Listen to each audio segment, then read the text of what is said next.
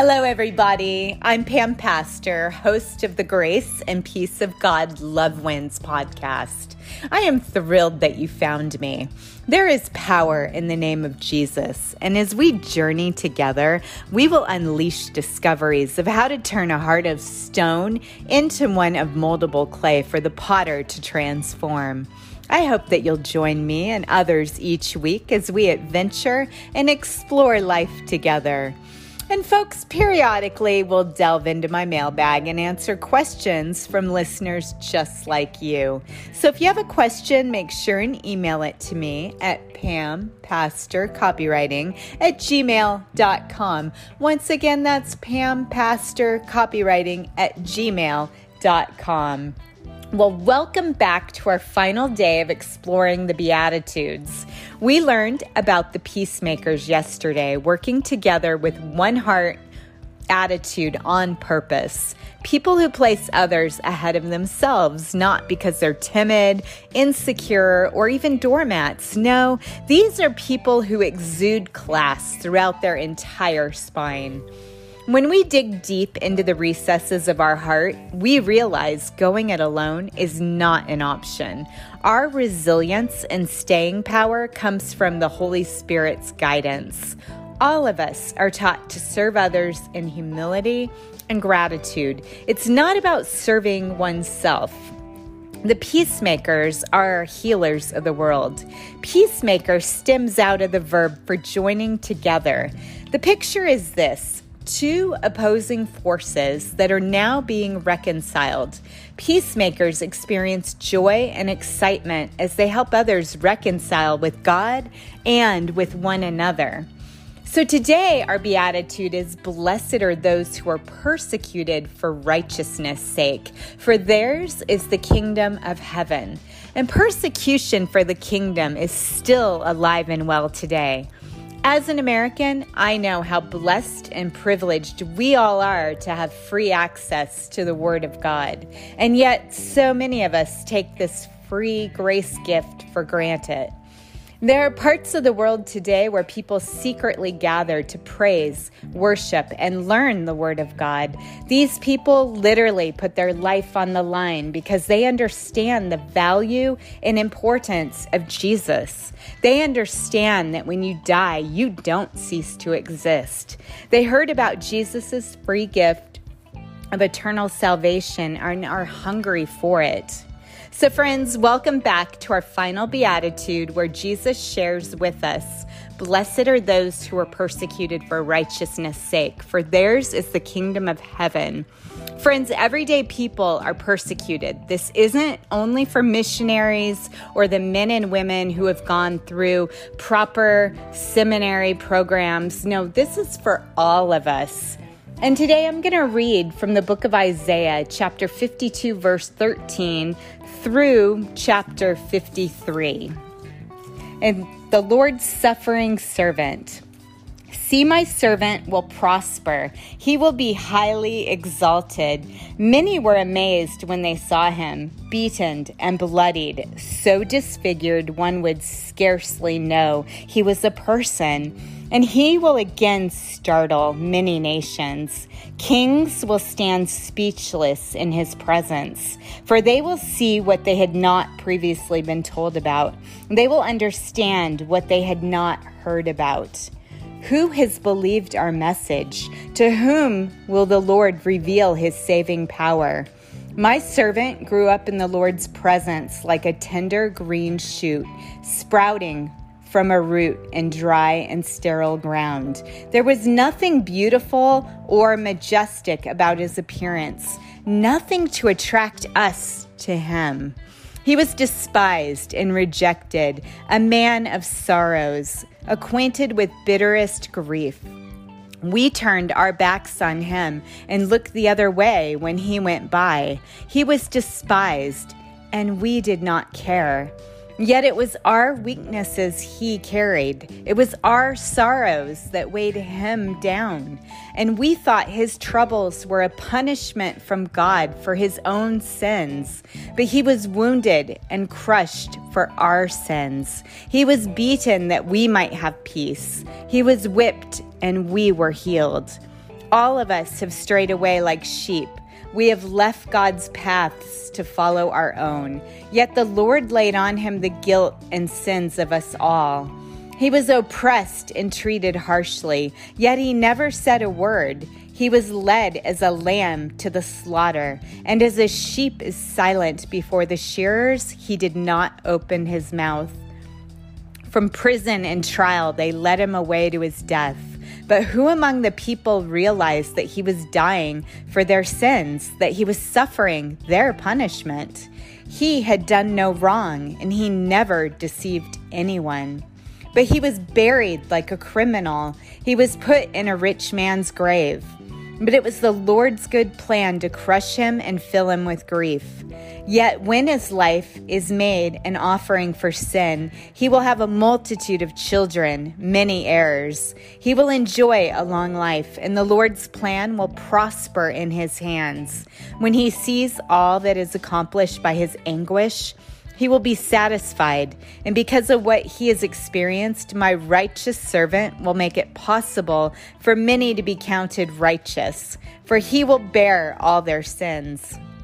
I will give him the honors of one who is mighty and great, because he exposed himself to death. He was counted among those who were sinners. He bore the sins of many and interceded for sinners.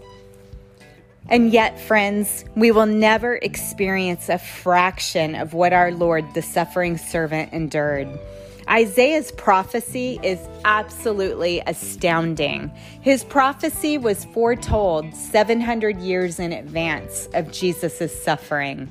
Although, as we read, Jesus was beaten and bloodied, so disfigured, but through his suffering, he would cleanse the nations. God, time in and time out, shows mankind that his ways are not the world's ways. The world expected to see a majestic king and kingdom, not a suffering servant. Jesus was not viewed in his physical stature as impressive. This led to the people of Israel miscalculating him. He didn't look like a David, and yet, if you recall, wasn't that most likely David's downfall, his handsome appearance? Recall in Proverbs, we're told charm is deceptive and beauty does not last, but a person who fears the Lord will be greatly praised. Today, people are still overlooking all that Jesus did for them. Faithful believers are being relied upon to help direct people to God's extraordinary nature. People today, like thousands of years before, continue to reject and stand against Jesus' finished work at the cross. He remains despised, misunderstood, and rejected. His compassion and forgiveness is near un- uncomprehendable to a world who sees self justification and having done no wrong in their own eyes. It's truly amazing that God shared this prophecy with Isaiah. The idea of God's Son coming to earth and dying for mankind's sins must have seemed unheard of. This was punishment that we all deserved.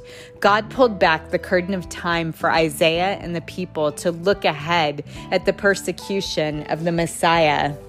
And let's read again chapter 53, verse 11, that says, When he sees all that is accomplished by his anguish, he will be satisfied.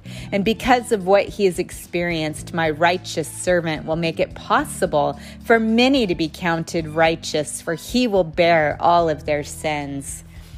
Friends, looking at the enormity of the believers who come into the family becoming righteous, not because of their own works, but rather because of Jesus' great work at the cross, makes it all worth it. They became justified because they claimed Christ, the righteous servant, as their Savior. It was their faith that would ultimately save them. And the people who are worldly and not kingdom minded tend to have weak commitments, especially pertaining to the values of God. A clear line must be drawn in the sand that doesn't get crossed, as opposed to what was stated earlier. These weaknesses are seen when they won't take a stand between right and wrong. The world's values often clash with kingdom values. And the New Testament in 2 Timothy chapter 3 verse 12 says yes, and everyone who wants to live a godly life in Christ Jesus will suffer persecution. And these were Paul's words to Timothy that people who wanted to follow and obey God and live for Jesus will be persecuted. We can just expect it. We're told not to be surprised when people misunderstand, criticize, and even try to hurt us deliberately. This is because of what we believe and how we live our lives. This is when we must be clear about God's purposes and His will for our life. This isn't a time to give up. We must continue to live as we know we should. And the only one we need to worry about pleasing is none other than Jesus. And after persecution, Jesus promises that we will undoubtedly receive the inheritance of the kingdom of heaven. And Jesus tells us God blesses us when we're mocked and persecuted and lied about because we are his followers. We are to be happy about it. Be very glad, for great reward awaits us in heaven. And remember, the ancient prophets were persecuted too. Jesus goes on to tell us to expect and rejoice in persecution for our faith. When we're persecuted, our eyes are taken off of ourselves. Our shallow beliefs are dissipated, and our faith can't help but to be strengthened by the very element that is seeking to hurt us. We're to have a good attitude in suffering so that we bring honor and glory to Jesus by our example. It's comforting to remember God's greatest prophets were all persecuted as well. I'm referring to none other than Elijah, Jeremiah, and Daniel. And think about this for a moment. The fact that you are or have been persecuted means that you are faithful because faithless people go unnoticed. We have a reward awaiting us in the kingdom of heaven that we must remember that this life is temporal and that we can absolutely endure it. So, I want to just review and conclude all of the Beatitudes that we've gone through. And I really want to say thank you again for traveling along with me as we've explored the various traits and Beatitudes Jesus gave us in his infamous Sermon on the Mount speech. Our journey unfolded like that of a good treasure map. The first being, Blessed are the poor in spirit, for theirs is the kingdom of heaven. We are blessed when we come to the realization of just how much we need God in our lives. Our second stop taught us, Blessed are those who mourn, for they shall be comforted. And at times we all hurt whether it's from loss, oppression, betrayal, cancel culture, or simply the pains from life. Yet we're assured and confident of God's healing and comfort. In our sadness, the Holy Spirit brings us through to immense joy again. And our third trait or beatitude Jesus taught was Blessed are the meek, for they shall inherit the earth. And first and foremost, if you recall, we learned that meekness is not weakness. Blessed means more than happy. Blessed is the fortunate or enviable state of one who finds the kingdom of God residing within them. And the fourth beatitude that Jesus taught was Blessed are those who hunger and thirst for righteousness, for they shall be filled. And the righteousness that God values is more than refraining from sin. It's actively turning toward others and offering them the help that they may need. And God tells us He'll give us all that we need if we live for Him, making His kingdom our primary concern. And the Holy Spirit fills those who thirst for God's righteousness. Pressing forward, we go on toward another truth from Jesus. We found ourselves confronted with this seemingly simple beatitude that, come to find out, was carried and enclosed within many complexities. It was simply, Blessed are the merciful, for they shall obtain mercy. But the merciful, they are the helpers within our world. And when we're spirit led, we can show compassion and a cheerful love toward others who are suffering. So, all aboard now. Let's go on to our sixth stop. We came to Blessed are the pure in heart, for they shall see God. We learned these people are considered holy. They're people who have innocent motives, holy thoughts, and a clean conscience. Those in Scripture who are most holy are also found to be the most joyful. Traveling forward, picking up momentum, we came to Jesus' teaching surrounding peacemakers. He said, Blessed are the peacemakers, for they shall be called sons of God. These people are the healers residing in our world. We learned that they were able to bring opposing forces together. And finally, the last beatitude we developed Deeper was blessed are those who are persecuted for righteousness' sake, for theirs is the kingdom of heaven. And did you notice the succession Jesus took us through? God has had an order to his outline of the Beatitudes. We began by exploring the humble, then the hurting, the harnessed, the hungry, the helpers, the holy, the healers, and finally through to the end of the harassed or persecuted. So, thank you for joining me, friends. And next, we'll finish looking into what the other teachings from the Sermon on the Mount entailed. There were many. This was a several day sermon that Jesus gave to all of his followers. He taught about salt and light, the law of Moses, anger, lust, divorce, vows, revenge, enemies, giving to the needy, prayer fasting, money, worry, judging others, ask, seek, and knock, the way to heaven, fruits in a person's life, and building on solid foundations. So I hope that you'll continue along with me upon this journey of what Jesus' most important sermon encompassed, and we will finish out the Sermon on the Mount teachings over this next week. And friends, today, if you want to become a child of God and spend eternity in heaven, not elsewhere, then I invite you to pray this, pray this prayer of salvation with me. And to our Lord Jesus Christ. Simply repeat after me Lord Jesus, I repent and turn away from my sins. Come into and take up residence within my heart. I believe your blood was shed for all who believe that you took on the sin of humanity at the cross of Calvary. Amen. And friends, if you prayed that prayer of salvation, I believe that you were saved and born again spiritually. Your next step is to read God's word daily so he can impart, guide, direct, and reveal himself to you. And get into a good Bible based church to surround yourself with other like minded believers.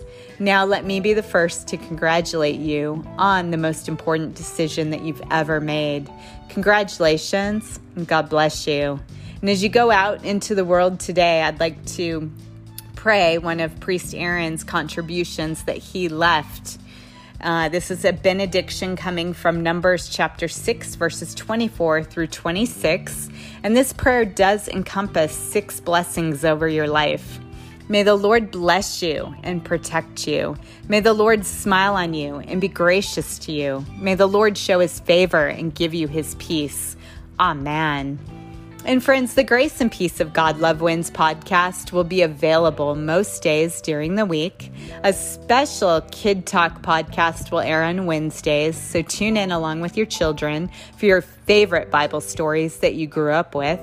We'll be discussing and sharing Jesus' unlimited power in our present day lives. We'll delve into many topics such as forgiveness, how to be joyful, what love in action looks like, and special subtopics like the Sermon on the Mount and what all of that encompassed. I invite you and your friends to come alongside me as we embark on a podcast of adventure and exploration of life together. So please consider joining me. And if you like this podcast, make sure and like and subscribe so you'll get the latest episodes when they become available. And much of today's podcast was referenced from my book, The Grace and Peace of God Love Wins. If you found the content inspiring or interesting, you certainly can pick up a copy of the book from my website, pampastorcopywriting.com, or at Amazon, Barnes & Noble, or Dorrance.com. And if you're unable to afford a copy, please write to me and I'll find a way to get a free copy into your hands. And you know, friends, there's also an electronic version on my website should you choose to want to download an ebook. And if you know anyone who may be interested in this material, please share it with them as well. And until next time, friends, be blessed.